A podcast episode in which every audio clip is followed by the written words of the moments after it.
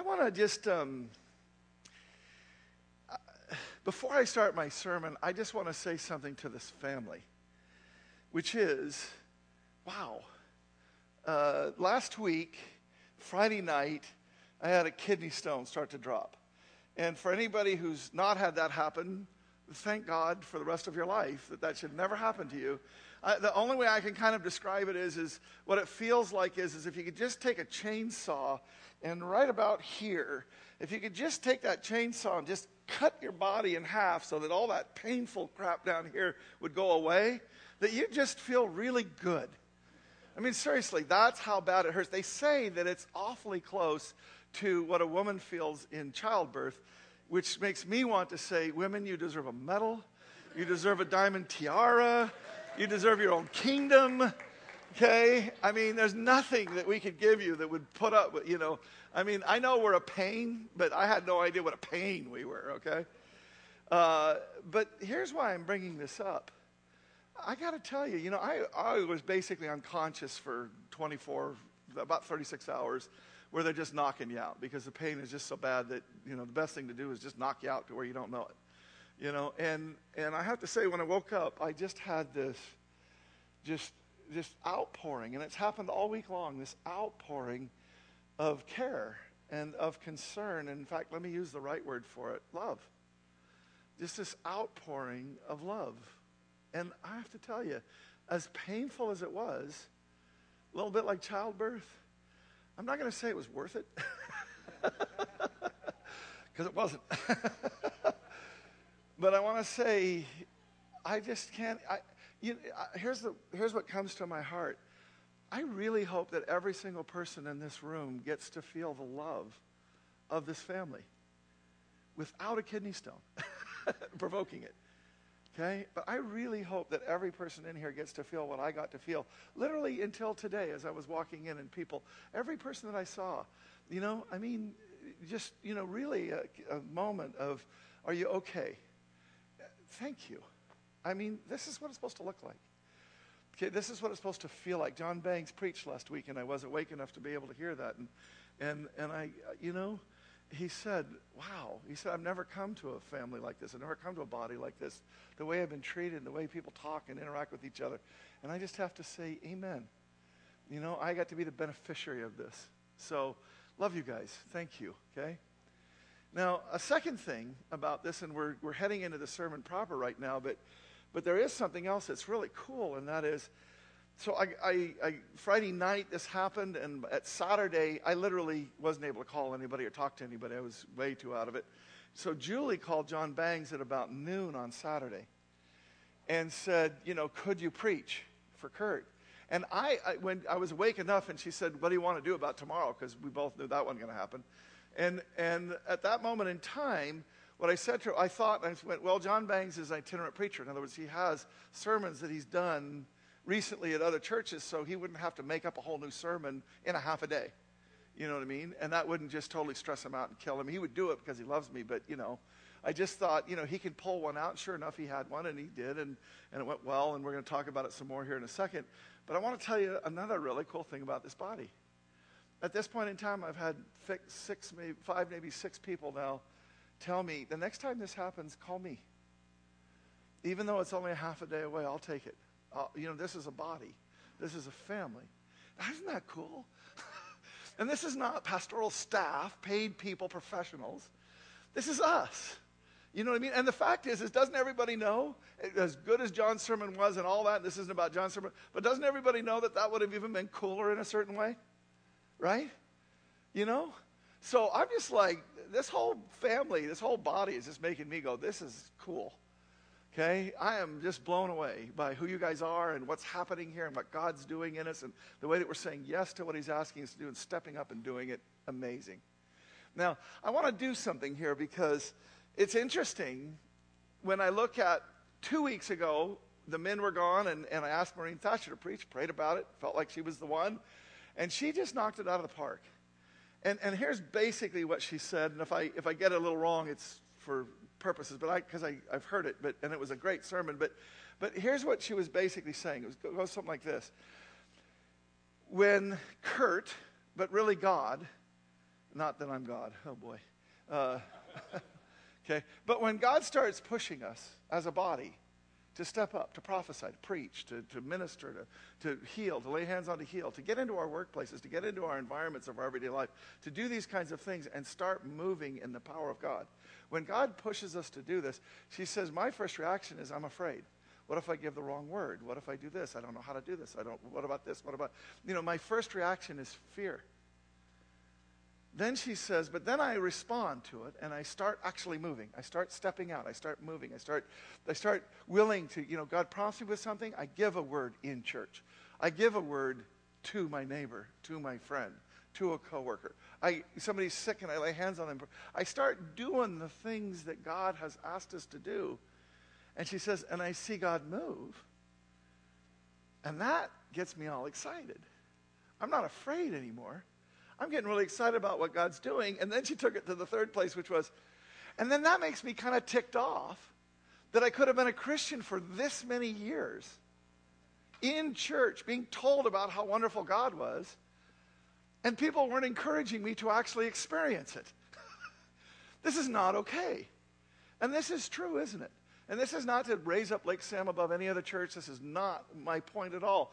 I just want to say it's incredible the amount that this does happen in the Christian experience. That we've reduced it to hearing a good sermon and feeling about something that was, became a revelation to us. And that that's just not what it's about at all, is it?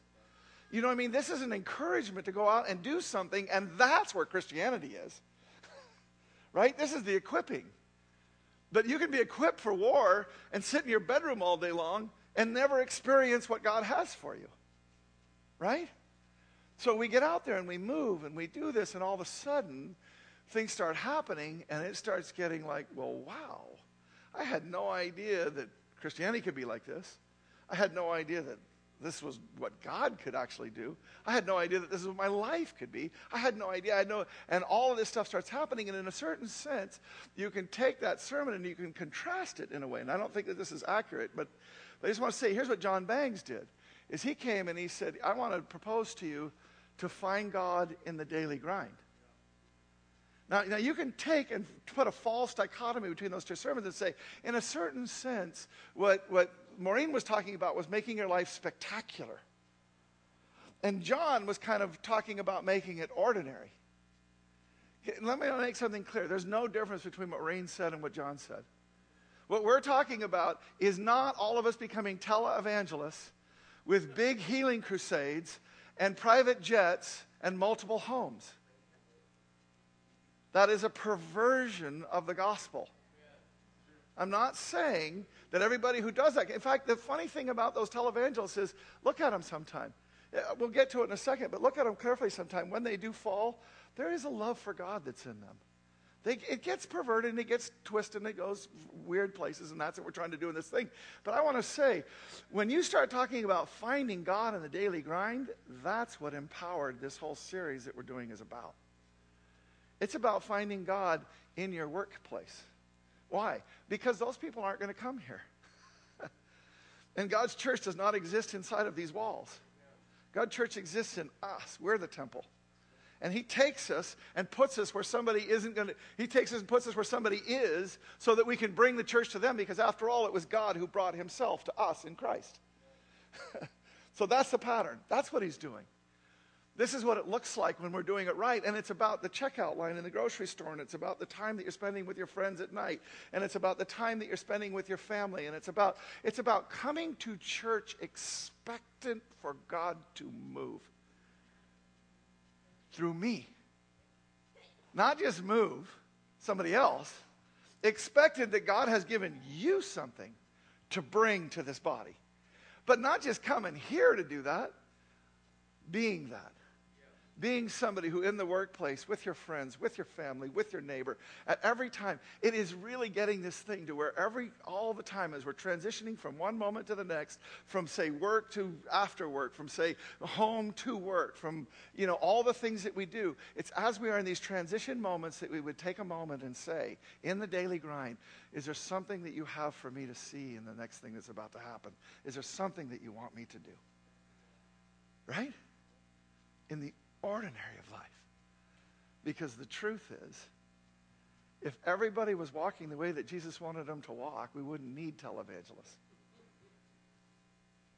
And everybody would be doing the normal Christian life, which would be making an enormous impact in the world through very ordinary things. That's where we're headed. Now, today, what I want to say is, is God is going to take that idea, this flow that He's been doing throughout this sermon series. And I got to tell you, of all the sermon series I've ever done, this one has an anointing in it that I've never felt before. Every sermon writes itself off of the last one. They're not a sermon here and a sermon there and a sermon. It's God is putting these building blocks in place. I can feel Him doing this. And even to me not preaching last week at the last minute, and you're going to see why in this sermon. This is a much better sermon than what I would have given last week. In fact, I would have missed the whole point of it if I'd have preached it last week. And this thing that John did helps to take us into this proper place of balance in the Lord, like what we want to get to. So, what we're talking about is this if you want your life to be filled with God, him just flowing out of you in rivers of living water at all times. God doing all kinds of extraordinary things in the most ordinary ways. If that's what you want, then pay attention. if you don't want that, I love you. The lobby's there. No, just kidding. Okay. Oh, this is awesome. Hayden, you're the one that's praying for us. Where are you, Hayden? Where is he? This is, this is, oh man you guys are going to be hearing a lot about Hayden and his, his Bible study that has started down at the UW district and all this kind of stuff. Uh, this is somebody who I knew for a long time, but a little bit like Jamie, I'm getting to know a lot better right now because he's come to me with some things and said, I think God is doing this in my life and I want to talk about it and so on. And I'm beginning to discover who he is and who God has made him to be. And I am, this guy is spectacular. So, what a great choice. I don't know who picked that, but that was an anointed choice. So, Hayden, uh, pray for the sermon, pray for another church. Well, thank you, God, for this uh, last week that we had. Um, I just pray that today uh, you use the words that are coming out of Kurt's mouth to just touch our hearts and to help guide us in our ordinary lives, God. Uh, and I want to pray a prayer of protection over your missionaries overseas. Um, Amen. And that you continue to protect them as persecution just hits them time after time. In Jesus' name. Amen. Get to know him. okay? All right. I want to welcome you to our series, which is Empowered. And it's this idea of the Holy Spirit coming upon us and empowering us to do His will. He's called us to do things, and we're going to do it through Him doing it through us. Okay? And so we've got this, this whole graphic and so on. I do want to call your attention to a Holy Spirit mashup of Luke and 1 Corinthians. And it's just important for me today to remind you what we're doing here. What we're doing is, is we're going through the, the Gospel of Luke, but we're not going through it as the book of Luke and what does it have to say, because it would take us 10 years to do everything that the book of Luke has to say. What we're doing is, is we're going through the book of Luke and, Luke and we're looking at things of the Holy Spirit that are being highlighted because, unlike more so than any of the other Gospels, Luke highlights the work of the Holy Spirit in an incredible way throughout his Gospel. And so what we're doing is we're not reading it for all the material that's in it, we're reading it for the insights it's going to give us about those things. And what we're saying about Luke is, is that this is where the Holy Spirit empowerment is being done right. Because what we're saying is in Corinthians, just you know, just a couple of decades after Christ dies, we've already got a church that is moving in the things of the Holy Spirit, but in a way that has become so cockeyed that it's 180 degrees different than what it's supposed to be. See? In other words, what God gifted us for was when somebody came into our midst to be able to move in his gifts in a way to let them know that there is a God, that he loves them, that he knows them. They, he, in other words, he reads their mail and they say, God is here amongst you. Somebody, there is really a God. I, you know, I get it. And he loves, he knows me and he loves me. Now that's what the gifts are for. But what the Corinthians have started using it for is a combination of things, one of which is, I'm more gifted than you. See how antithetical, see how opposite the spirit that is? It's not helping other people, it's puffing you up. Okay? And then the other thing that they're doing, which in Christianity today, a lot of people, you know, there is this sort of, there is the, the vast majority of the church, and, and I'm going to say there's a lot of charismatics in the church today, but I, but I have to say that I don't know what the percentages would be exactly, but there's probably 60% of the people that go to church right now that would say something like this Francis Chan writes a book and he calls it The Forgotten God. And what he's saying is, is that somehow we've started doing Christianity without the Holy Spirit. We talk about him, but we don't know him and we're not experiencing him and he's not working in our lives. And I would have to say it's more than half of the church is having a Christian experience like Maureen was describing 20, 30, 40 years in the church and never having really entered into the third part of the Trinity. you know, the part that Jesus says it's better for you that I go away so that I can send him. so that he can do what he wants to do, the same things he was doing through me. See? And he wants to do them through you. You get it? Right? So, how did this happen? Where did this disconnect happen? But it has happened, right? And then there's this other fringe element, which is probably only about 10% of the body, that has gotten into if Satan can't keep you in the ditch of a form of godliness having denied its power, then he pops you over the high, proper road of God into the other ditch, which is a hypercharismania that is out of control, and it's a Holy Spirit party. Again, it's about self to, to a large extent, not fully. I've been part of the Holy Spirit party, so I know whereof I speak, okay? And so the bottom line is, though, is it is in a way that is not God about us. See what I mean? And so we've got this other percentage in here, however large it is, that, that really is pursuing the things of the Holy Spirit in a way that isn't in one ditch or the other, but really is getting to that high, narrow, where God wants it, right? I could say a lot more about all that, but, but I don't want to because what I want to get to is, is where we are today, and that is this. I go on my walk. I've read the passage that is the next passage I think God wants to talk to us through, and I, I, I look at it and I pray about it, and I get these are the next verses God wants me to read. And then I say, okay, and I'm trying to model for you how I think our lives are supposed to look, all right?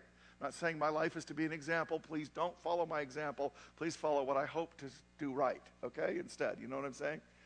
All right? But the point is, is I go on my walk and I'm looking at that passage, and I always say, when you're reading your Bible, look for speed bumps. A speed bump is something that sort of catches you. It's sort of there's something that kind of why what, what what's up with that? Now watch. I'm going to read you a passage that seems to have nothing to do with the Holy Spirit. It'll take me a little while to get it to the Holy Spirit, but this is how God brought me to this place. At that time, the Roman Emperor Augustus decreed that the census should be taken throughout the Roman Empire. This is the first census taken when Quirinius is governor of Syria. All returned to their own ancestral towns to register for this census. And because Joseph was a descendant of King David, he had to go to Bethlehem in Judea, David's ancient home. He traveled there from the village of Nazareth in Galilee, and he took with him Mary, his fiancee, who was now obviously pregnant. Now, the speed bump that I hit was, it wasn't this whole verse because it was really about David the fact that David is being mentioned in here. And, and as I did that, as I prayed about that, as I went, you know, again, there's a whole lot of things we could preach about in this sermon and the normal birth narratives and so on. But we're looking for things of the Holy Spirit. And I, I what God keeps bringing to me is David. Why David? Why David in this? Now, it's pretty obvious here because he's got to go to the house place of David and so on. But at the same time, you got to understand God put it in Scripture for a reason. And as I started thinking about it, David, David, David, you know, there's this really extraordinary thing that happens with Jesus, right? And it goes like this The book of the genealogy of Jesus Christ, the son of David. Uh uh-uh. uh He's not the son of David, he's God. He's the one that created David's dad. if he's the son of anybody, he's the son of God. He's the Son of the Father, right? But really, who he actually is is God. And how the heck is God calling himself the Son of anybody?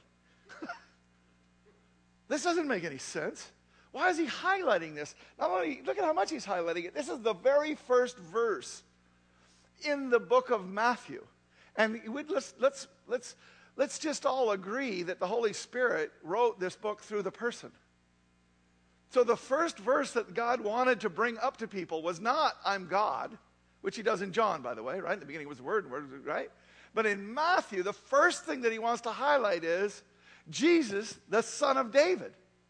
Now, we can argue about kingship and lineages and all that kind of stuff, but let's just think about it in a broader context because, note, by the end of the book, at the very end of it, we've got crowds went and crowds followed, all of them calling out, Hosanna to David's son. This is his triumphal entry, right? And it's all over the book. And not just Matthew, but Luke and Mark and John. The son of David, the son of David, the son of David, the son of David. Why? What, what, what's he trying to get to? What's he trying to get to? You do realize it's so much the truth that he's trying to get to something that Jesus himself brings up this whole problem, right? Because he says it this way Jesus presented them with a question Why is it, he asked, that the Messiah is said to be the son of David? For David himself wrote in the book of Psalms, the Lord said to my God, Lord, it would be like saying, God said to my God, which is already kind of weird, right? Because there's only one God. But Lord, this word Lord here, that's such a, we don't use that term anymore at all. So we don't really understand what it means. But if you're in the journey class, you know what it means. Because what it means is, is everything. The one who is in control of your life, the one who has total control of, the one who makes every decision for you. Master. And in this context, it even means all the way to God. And so he's saying basically, God said to my God, Sit at the place of honor in my right hand until I humble your enemies, making them a footstool. Since David called the Messiah Lord, God, Creator, how can that same Messiah be his son? now he's trying to point out the incarnation. He's trying to point out that I am the Son. I am a, I, I have humbled myself. I have emptied myself and become a man to walk amongst you. This is what he's trying to bring place to. But here's what I want us to bring place to. I want us to understand God has, for whatever reason, and I hope we're going to get to that reason, God has taken a yellow highlighter and he has continually marked in your Bible, Son of David, Son of David, Son of David, which is to say, what he has said is, look at David. right? I mean, if you said son of David over and over and you're trying to figure out what the heck that was about, where would you go? We'd go to David. So we look at David. And here's what we see pretty extraordinary guy. Young kid in the field protecting his sheep. A lion comes, tears him apart with his bare hands. A bear comes, tears that apart with his bare hands. Still a young boy. Goliath, a giant of the Philistines, has come to challenge the Israelites and basically say, you know, you think your God is so tough, he can't beat me. David says, God will not let that stand. The funniest little story. Does anybody remember Christmas Carol? That's one of my favorite Christmas movies, which is Dave Brunk's evidence that I have a warped sense of humor, and I do. Okay? But do you remember A Christmas Story? One of my favorite scenes in The Christmas Story is, that's the one with the BB gun, he's going to shoot your eye out. Okay? But in A Christmas Story, one of my favorite little moments is they, it's winter and they dress the youngest son up in his coat, remember? And they dress him up so much that he's sitting there and he can't even hardly talk because he's just totally, and he says, I can't, and they, she says, what are you saying? Oh, oh, oh, and she says, what are you saying? He says, I can't put my arms down. and so what they do with David is they put him, they put him in the armor to try and protect him from this big giant. And David is like, I can't put my arms down, you know? I can't do anything. So he takes off his armor and he picks up a couple of rocks and a sling and he runs at the giant. Boy, there's a great sermon in here, isn't there? He runs at the problem. and he runs and he puts that sling in there and he slings that rock and hits him right between the eyes, but knocks him out. He takes the guy's own sword, the giant's own sword, and kills him with it. Now, now this is as a young boy. So when God is highlighting David, you know, we got a story, right? There's a lot here. In fact, that's just the beginning to the point that by the time that he's d- done, God has said to the Israelites, I want you to take this land that I've prescribed for you. 400 years they've been trying, 400 years they have not succeeded. David doesn't succeed 100%, but he's about in the 90 percentile. Solomon finishes it off. But David is the one that causes them to be able to take all that land, and he does, throw, do, do, he does so by doing extraordinary feats, doesn't he? Extraordinary feats. Okay. So I go, okay, all right, I got it. And I start looking at these extraordinary feats that he does. And I tell you, now watch this. When I'm starting to search the scripture for the extraordinary feats, here's what I expect to have happen. So then David heard the, the Goliath blaspheme against God, and the Spirit of God came upon him, and filled with a righteous anger, he moved in the power of the Spirit and slayed the giant. And the reason why I expect that is because almost every other place, there's a few exceptions to this, but almost every other place where we see anybody doing anything that is great, it said the Spirit of the Lord, right? Samson is with the Philistines, and he's finally you know, given away his secret, and now he's weak. But he prays to God, and the Holy Spirit comes upon him, it says, and he pushes on this basically Colosseum and causes it to collapse and kills all these Philistines and himself in the process, right? But it said the Spirit of the Lord comes upon him. We get this over and over in, the Old Testament, right? Over and over. The Spirit of the Lord came upon me and I prophesied. The Spirit of the Lord came upon and I did this. The Spirit of the Lord came upon and I did that. Even the king that exists before David, Saul, the first king, David's the second. The first king, this is a thousand years before Jesus. The first king, it said things like this are said about him, see? The Spirit of God came powerfully upon Saul, and he became angry. And this is because this, this, these people had done something terrible. But look at this. The Spirit of the Lord came powerfully upon him. He took two oxen, cut them into pieces, sent the messengers to carry them throughout Israel with this message. This is what will happen to the oxen of anybody who refuses to follow Saul and Samuel into battle. And the Lord made the people afraid of Saul's anger, and all of them came out together as one. This is God forming them to actually be a nation, something they had not achieved yet. To be one, right? Saul launched a surprise attack against the Ammonites and slaughtered them in the whole morning, and the remnant of their army was so badly scattered that no two of them were left together. And this was a much stronger army. But you see what it says the Spirit of the Lord came upon him. Another time, see, when Saul and his servant arrived at Gibeah, they saw the group of prophets coming toward them. Then the Spirit of the Lord came powerfully upon Saul, and he too began to prophesy. So, are you following me now? When I'm looking at David's life, what I'm looking for is the exploits that he did, and for God to say, as he does so often in Scripture, the Spirit of the Lord came upon him. But guess what? It doesn't happen. In fact, if you look at the history books, Chronicles, Kings, so on, where David's story is told, Samuel, Samuel Chronicles, excuse me. But anyway, when you look at the history books where David's story is told, and you search it out, do you realize that there's only two times that David is said to be empowered by the Holy Spirit? One at the very beginning and one at the very end. Here's how the beginning one goes. Saul has proven himself to be not obedient to the Lord. So the Lord says, I'm going to find somebody else, and we're going to get to that in a moment, but watch.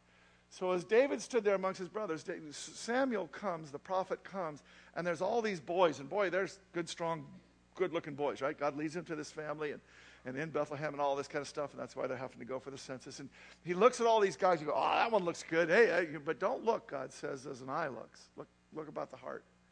So he, he looks and he looks and he looks and he looks. And finally he says, there must be somebody else here because God's told me it's here and it ain't one of these. I'm sure those boys felt really good about that. Oh, yeah, there's one, but you know, he's just a scrawny little kid and he's out there doing the sheep. Well, bring him in.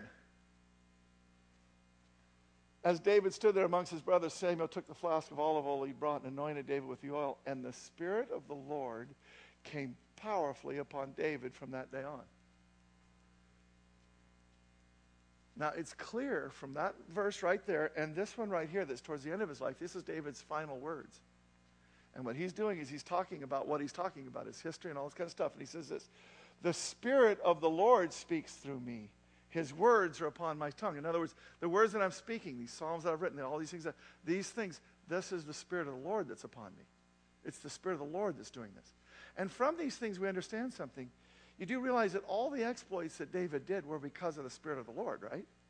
David didn't do it because he was particularly strong or particularly skilled at sword fare right?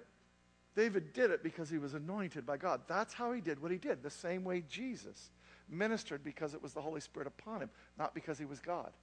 He emptied himself of those attributes and then let the Holy Spirit empower him to do the things that God had called him to do. And same thing with David. We understand that everything he did in his life was done because the Holy Spirit was empowering him to do it. But that makes me ask the next question why wouldn't he just say that over and over in his life? Right? I mean, why not I just say the Spirit came upon him and he slayed Goliath? The Spirit came upon him and he killed 10,000. The Spirit came upon him and he, Why not I just say that? And here's what happened on my walk on Wednesday. See, Wednesday's after Sunday, which is after Friday when I went down for the count. On Wednesday, I'm getting to pray about this another week. I had a sermon prepared, by the way. Right? Thank God you didn't get that one. Okay? You know, next time ask him that maybe I'd have something else happen than a kidney stone, but you know. but I'm ask, I'm out on the I'm out on my walk and I'm I'm asking the Lord and I'm talking and I'm trying I know there's something there and I'm still digging and I'm still digging. I knew even when I wrote the sermon and I didn't get done writing the whole sermon by the way that week, which is another interesting thing in the Lord. I didn't know I was going to get a kidney stone, but I was unable to write the sermon on Friday and I was going to write it on Saturday, but I just couldn't write it. I just kept trying and it wasn't God, it wasn't God, it wasn't God. And I, I had something in my mind, but it wasn't there. And then I got kidney stone, I couldn't preach. Now I'm out there on Wednesday, and all of a sudden, here's what happens the Lord, I'm saying, you know, gave you all these exploits, but you didn't say the Holy Spirit did them, and I don't get it and why. And, and well, here's what he said to me, and I would like you to answer the same question. When you think of David, what's the first thing you think of? Yeah. Did you see that? That was the first thing somebody said. Did you hear it? A heart after God. That's what we think of when we think of David a man after his own heart. See, that the whole context of this verse where this comes out is when Samuel's telling Saul, because you didn't obey, God is moving on.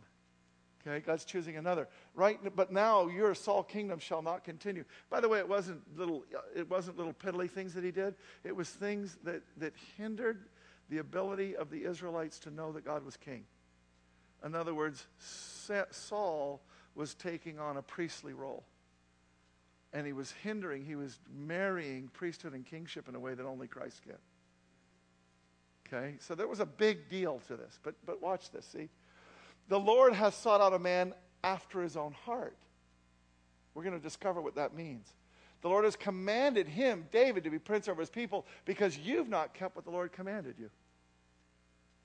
You've done a thing in a way that is communicating the wrong thing, and I'm going to find a man after my own heart so that he can communicate the right thing. So, again, what we're looking at right now is a man after my own heart. I want you to think about something. When, when God is looking at David's life, I'm sorry, can we? No, I'm just going to wait one second. okay, all right. Watch. Why doesn't God continually bring up about the exploits of David. When we think of David, why don't we think about his exploits first? Because that's the powerful stuff, right? That's the miraculous stuff. That's what we want to be all about, right? Don't we? Don't we want to be all about moving in the Holy Spirit and doing these, and having people get healed and doing miracles and all this kind of stuff? Don't we want to be about the exploits? Isn't there something to that which is actually going on here? And, and, and what is happening is, is when God said that to me, all of a sudden I went, Oh, when you do a highlight on him, you're not highlighting me to the things he did. You're highlighting me to his heart. If you were to take your Bible right now and just hold it up and then let it fall open, it would probably fall open to about Isaiah. If you were to take just a sliver and push it back, you'd be in Psalms. So I think it's okay to say that Psalms is the heart of the Bible. And what I mean by that is this there's a lot of things going on in Psalms, but here's what's really cool about it Psalms is God letting us listen in on a person's inner thoughts, a person's dialogue with God. You did this, and this is how I feel about it. I did this, and this is how I feel about it. This is who. What Psalms is, is we are watching a person grow in Christ in the inner dialogue, in the inner parts of him. See? Now, there's a lot of places we could go to do this, but I'm going to take you to the one that I think really should tie David to your heart and your soul so that for the rest of your life, when you think of David, you think of a man after God's own heart because it needs to be your heart because it is our heart already. I want to show you something. What was David's biggest sin? So here's what David does. See, if, if I did a really big sin, here's what I do. Here's what I would do. If I had to write about it, here's what I would do. I would write about it, and then I would seal it, and then after I died, you could publish it. Which, by the way, nobody would read because who would care? It's the person who's being vulnerable in the moment that has the chance of showing something to people about God and about life and about God, life in God. For the choir director, a Davidic psalm, when Nathan the prophet came to him after he'd gone to Bathsheba. For those who don't know the story, real quickly, David does not go to war at one point in time. He's sitting there, he's looking out over the city. He sees a beautiful woman bathing. He thinks, Bring her to me. How do you, how do you you know, how do you resist the king? He sleeps with her. She gets pregnant. He calls back her faithful husband to go and sleep with her to cover it up. He won't do it. So he sends that faithful husband back to the front lines to be killed. So let's be clear. And then after that, the baby dies. So let's be killed. David has had an affair with a married woman, and he has murdered her husband, and a baby, an innocent, has died because of it. Okay? I don't know if there's anybody that's done worse in here but that's pretty bad. Here's what David says Oh God, I didn't really do it. Here's what Adam said She made me do it. Right? That's what you and I would do, right? You got to understand, God, I was really tired. I've been doing so much for you, and I got really tired, and so. Right? Here's what David does generous in love. Now, this is the message because I love the way it brings it out. But this is, this is in, this is, if you were hearing the Hebrew, this is what you would hear. This is what, the, anyway. Generous in love. God, give me grace. Who are you? Generous in love. I just murdered and sinned and done terrible things. And my first response to God is, You're generous in love. Give me grace. Huge in mercy. right? Huge in mercy. Wipe out my bad record. Anybody ever said that? Right? Anybody ever done something and he just went, oh, oh. You know what I mean? Just get, it's dry eraser, right? But it turns out it was impermanent. Wipe out my bad record, scrub away my guilt, soak out my sins in your laundry. You know, get this out of me, right? Out damn spot, it says Shakespeare, right? Scrub away my guilt, soak out my sins in your laundry. I know how bad I've been. My sins are staring me down. right? I'm not hiding. I'm not, I'm, I'm not, you know, I'm not putting a fig leaf on. I'm not trying to cover it up. I'm not trying to explain it away. I am owning it. I hope this is what you're doing in your life. And I can tell you right now, everybody who knows the Lord has, in fact, had this moment in their life. Everybody. My sins are staring me down. Oh, oh. Now, we get defensive quickly, and so we try and cover up. Once again, God, thank you for David and thank you for the example that we can see in him. You're the one I violated. You're the one who's seen it all. Right? I wasn't able to go behind some screen and commit this sin, and you kind of have a sense of it. You saw it in all of its nakedness. You've seen the full extent of my evil. You have all the facts before you. Now, listen to this.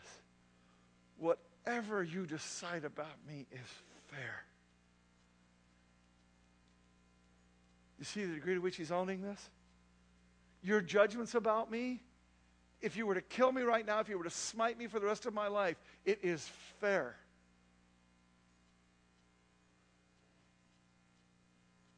I've been out of step with you for a long time.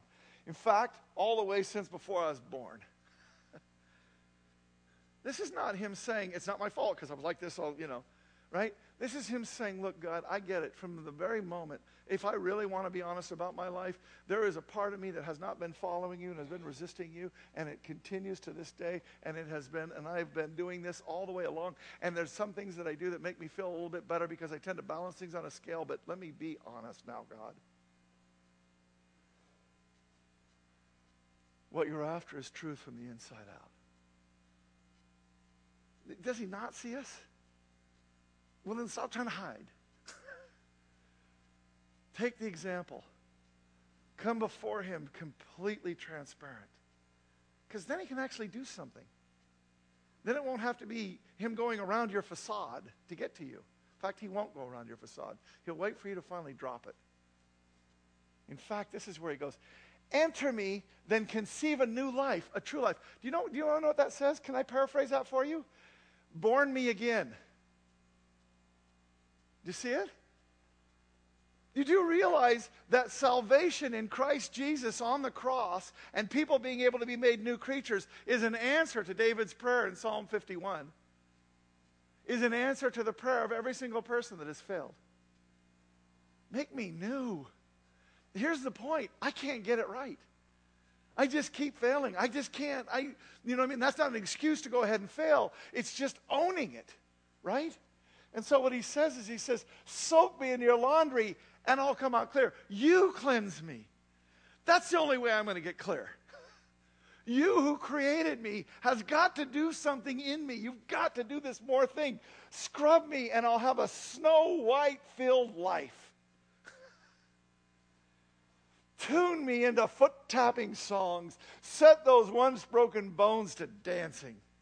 Joy, because I've been forgiven. The joy of my salvation. The joy of God who is generous in love, huge in mercy. Don't look too close for blemishes. Even now, I won't pass. right? Give me a clean bill of health. Oh God, make a fresh start in me. Shape a Genesis week. What does that mean? A new beginning. From the chaos of my life. Don't throw me out with the trash or fail to breathe holiness in me. And in this, I think the message, I, I think he, my, probably my favorite, I don't know if I could say that, but, but boy, the one that comes to me all the time is take not your Holy Spirit from me. You don't want to know why that's so important to me? Because this is my life. I was a person that was living without God in my life, and I was dead in my sins. And when I say that, I had no idea of that. If, if I looked at my life, I would have said, I do some bad things because of some of the things that I do, but I do a lot of good things too. And I think anybody that would have looked at my life just soberly, the way the world would look at a life, they would have said, you know, not bad. Honestly. They would have said, there's some problems, some really big problems. But overall, you know what I mean? He's, he's okay. You know what I mean? And stuff like that. I think that's what they would have said. And I would have said that. I did not know that there was a problem in my life until the moment that God made me new. And the moment that He made me new, this light bulb went off in me. And when this light bulb went off in me, I suddenly knew what was dark in my life. And things that I did not think, I knew some things were bad. But there were other things that I did not think were bad. And suddenly, for the first time, I recognized why they were bad. What the heart was that was wrong with them. And I'm telling you, I went from darkness to light when I got saved. I was old enough to get it, and I had a salvation experience. I went from darkness to light, and I have never forgotten that.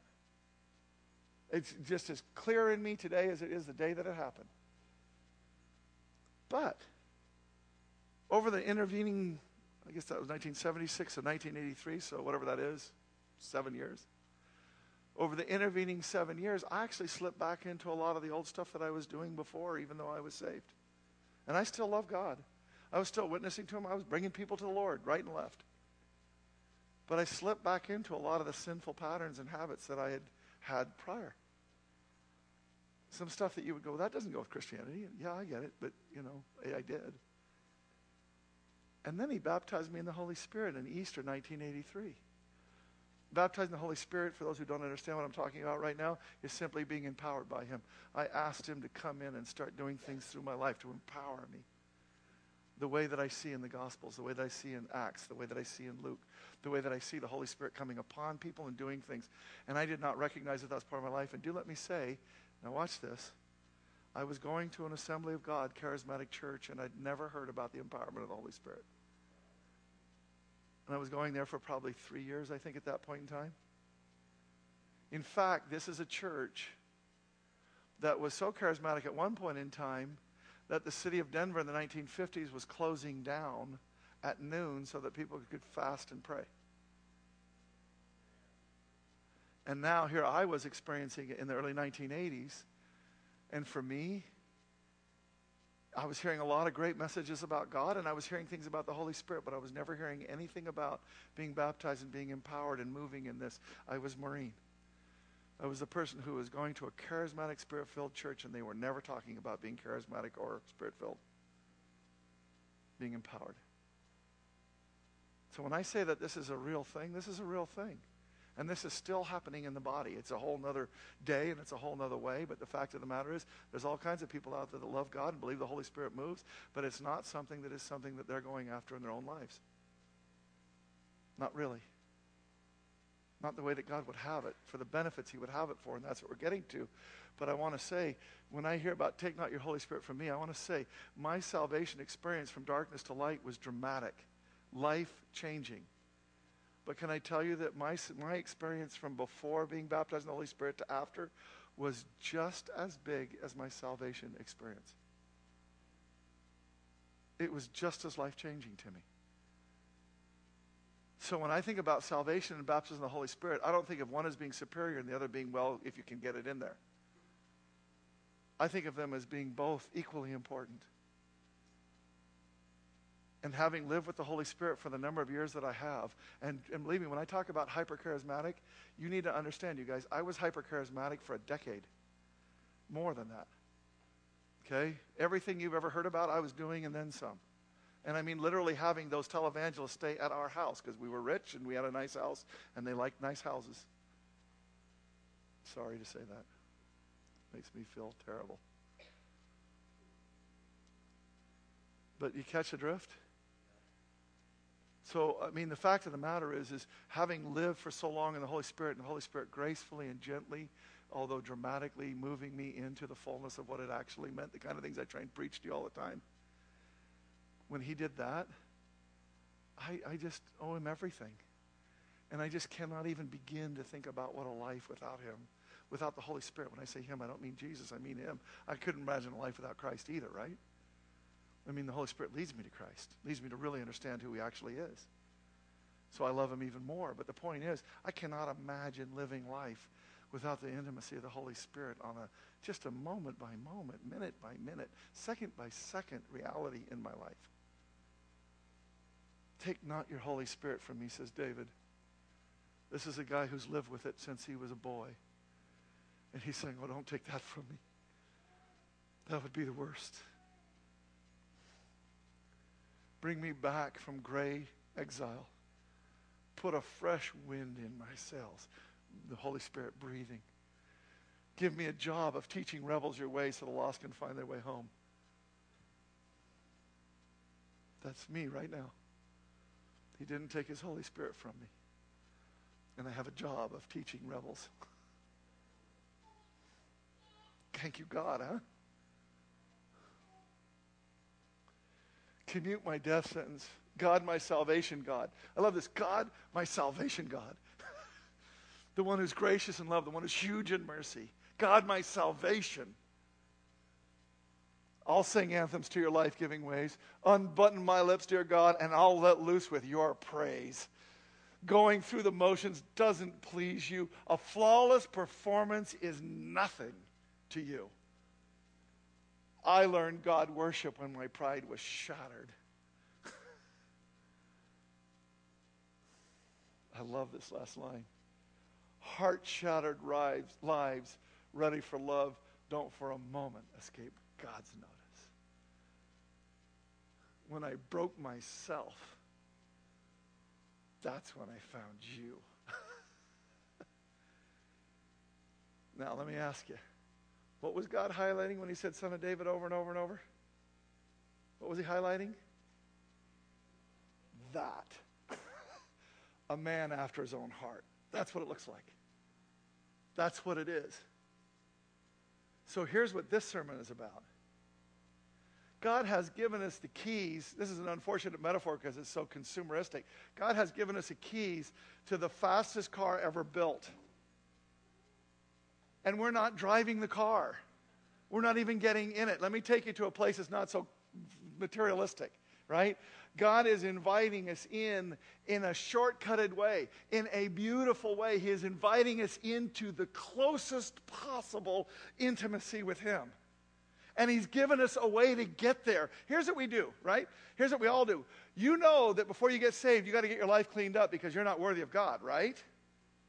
Well, that, no, that's the opposite of true, right? What's true is when you finally recognize I can't do it, then you ask Him to come and save you, and then He does it. This is exactly what David just said, right? So, why do we not understand that that's true in the things of the Spirit, says Paul? Oh, you foolish Galatians, why do you try and finish in the flesh what was begun in the Spirit? Okay? The, the point that he's saying is, is how is it that you're going to get really cleaned up in your life? How are you going to become the kind of holiness that you can really become the kind of oneness with God that your heart wants to be? How are you going to get there? Is it you that's going to do it?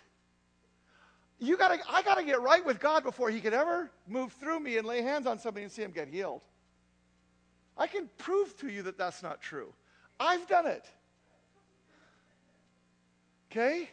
You do not have to be clean, you just have to be empowered. But when God moves through you, you really want to be cleaner. right? If I were to illustrate this, I think it, it, it runs something like this. I'm going to skip over something here. This is, I'm just going to tell you something. I'm going to skip over this sermon. I'm going to skip over this next verse. This is Moses has a similar experience to David in that his story has more of the Holy Spirit. And Moses, think about all the miracles he did, you know, plagues and Red Sea and, you know, all kinds of stuff, right? But yet, when God is trying to go with Moses and point out what was important about Moses, here's what he does not point to. Well, he did all the plagues. You know, that's why he's greater than you, Miriam, his sister, and his Aaron, his brother.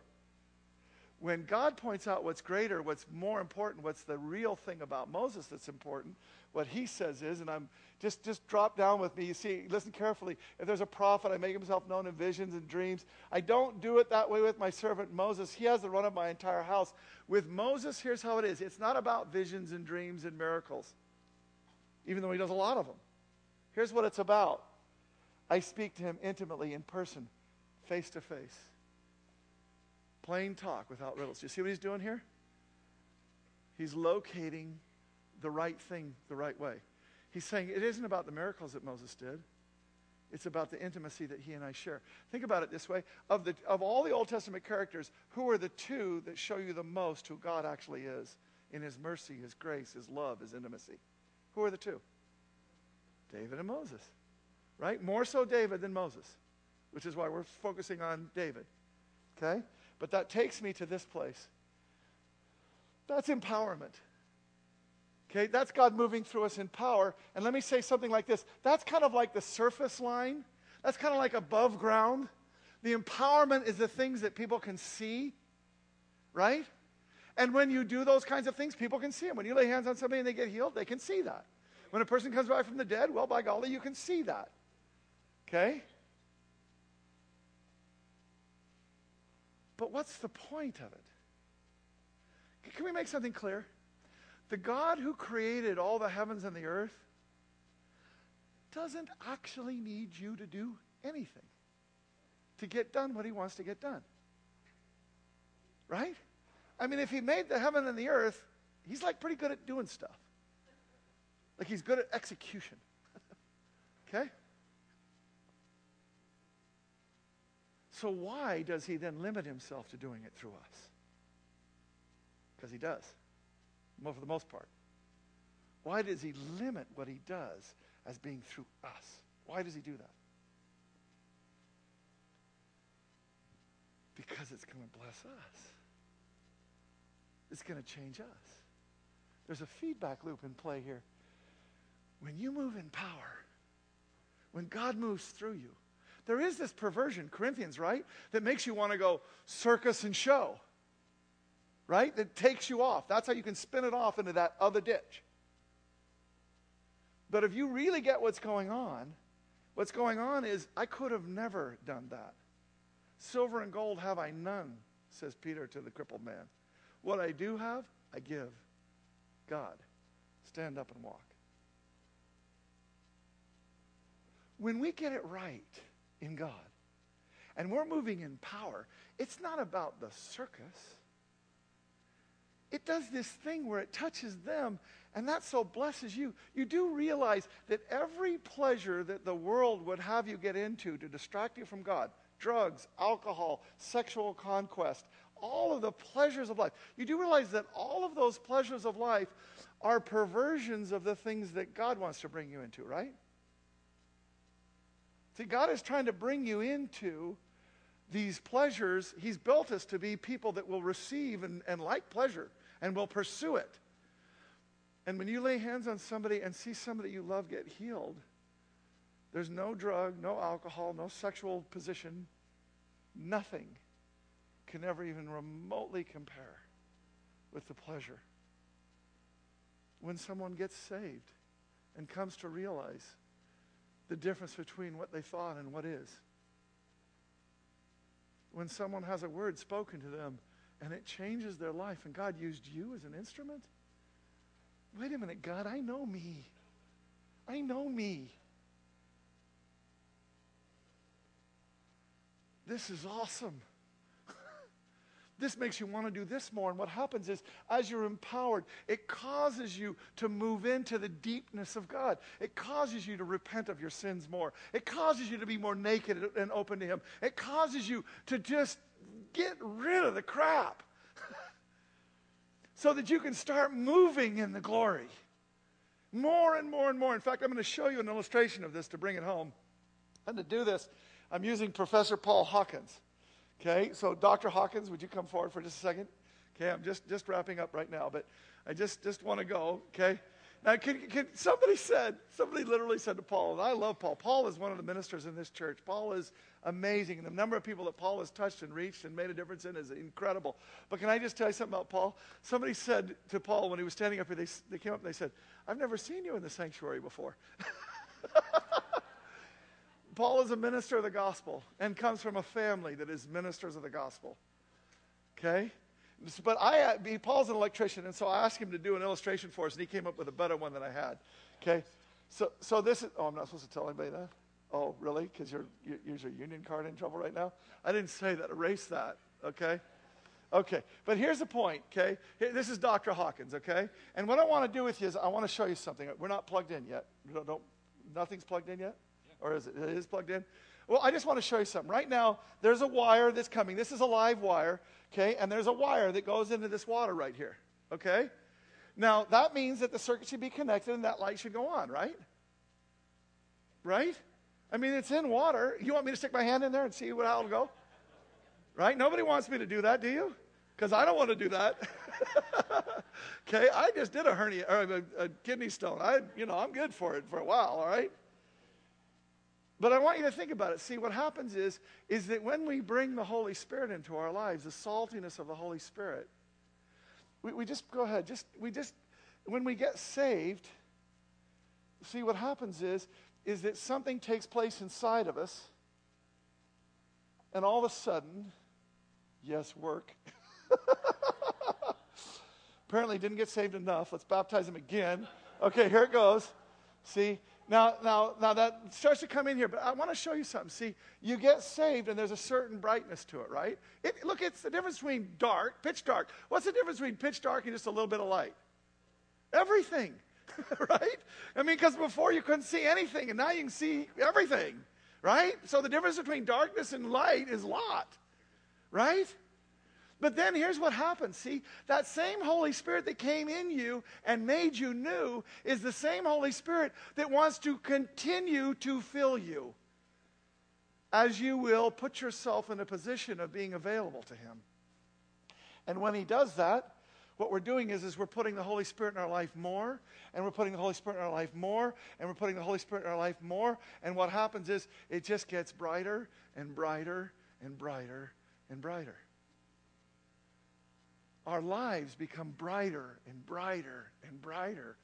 Our insides are becoming less of the world, the water, more of the Holy Spirit, the salt. The more of the salt that we're putting in there, the more of the Holy Spirit that we're putting in there, the more that we're coming into the intimacy of God. Thank you, Professor. Thank you. Okay?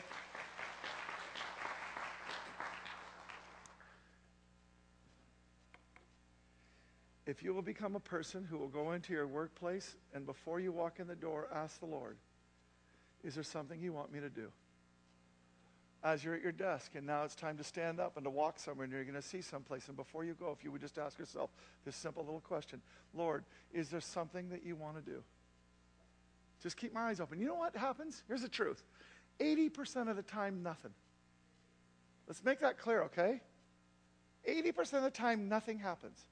You know, you're going to get a drink of water, and you go and get the drink of water, and you come back, and that was it. But the 20% of the time, you see somebody. You reach out to them. You pray. God moves. Maybe sometimes he doesn't move. You go back to the Lord and you ask him, why didn't you move? And you press into him about how, to, how can you make it better? You don't bail at that moment in time. You realize that like anything, this thing of the Spirit is something to be exercised. And the more that you exercise it, the more that you do it, the more you learn about how to move in it, but more importantly, him. And the more you learn about him, the more you know how to move. And the more you move, the more you know about him, and the more you know how to move, and the more you, you see how it works? And it's just always doing this thing inside of us. So, Lord, in Jesus' holy and precious name, this congregation comes before you right now. And what we are asking you to do is to make us bright lights. What we're asking you to do is to make us quick to every moment, to every moment in the daily grind, to turn it into that we are there for you and that you have something that you could want us to do and that we are here are we, send us. Remember the word at the very beginning of the service? Don't write off the church. I can renew it. Here are we, send us. So, in Jesus' holy and precious name, God, this congregation right now, this beautiful body, this incredible family, these loving people are coming before you. And with our hearts, we are saying, as did David in his psalm, If you make me clean, I am clean. If you empower me, I am empowered. If you move through me, then people get reached. Then people get help. Then I am transformed evermore also. So, in Jesus' holy and precious name, we come before your throne saying, Here am I, send me. Take that communion that's right in front of you, would you?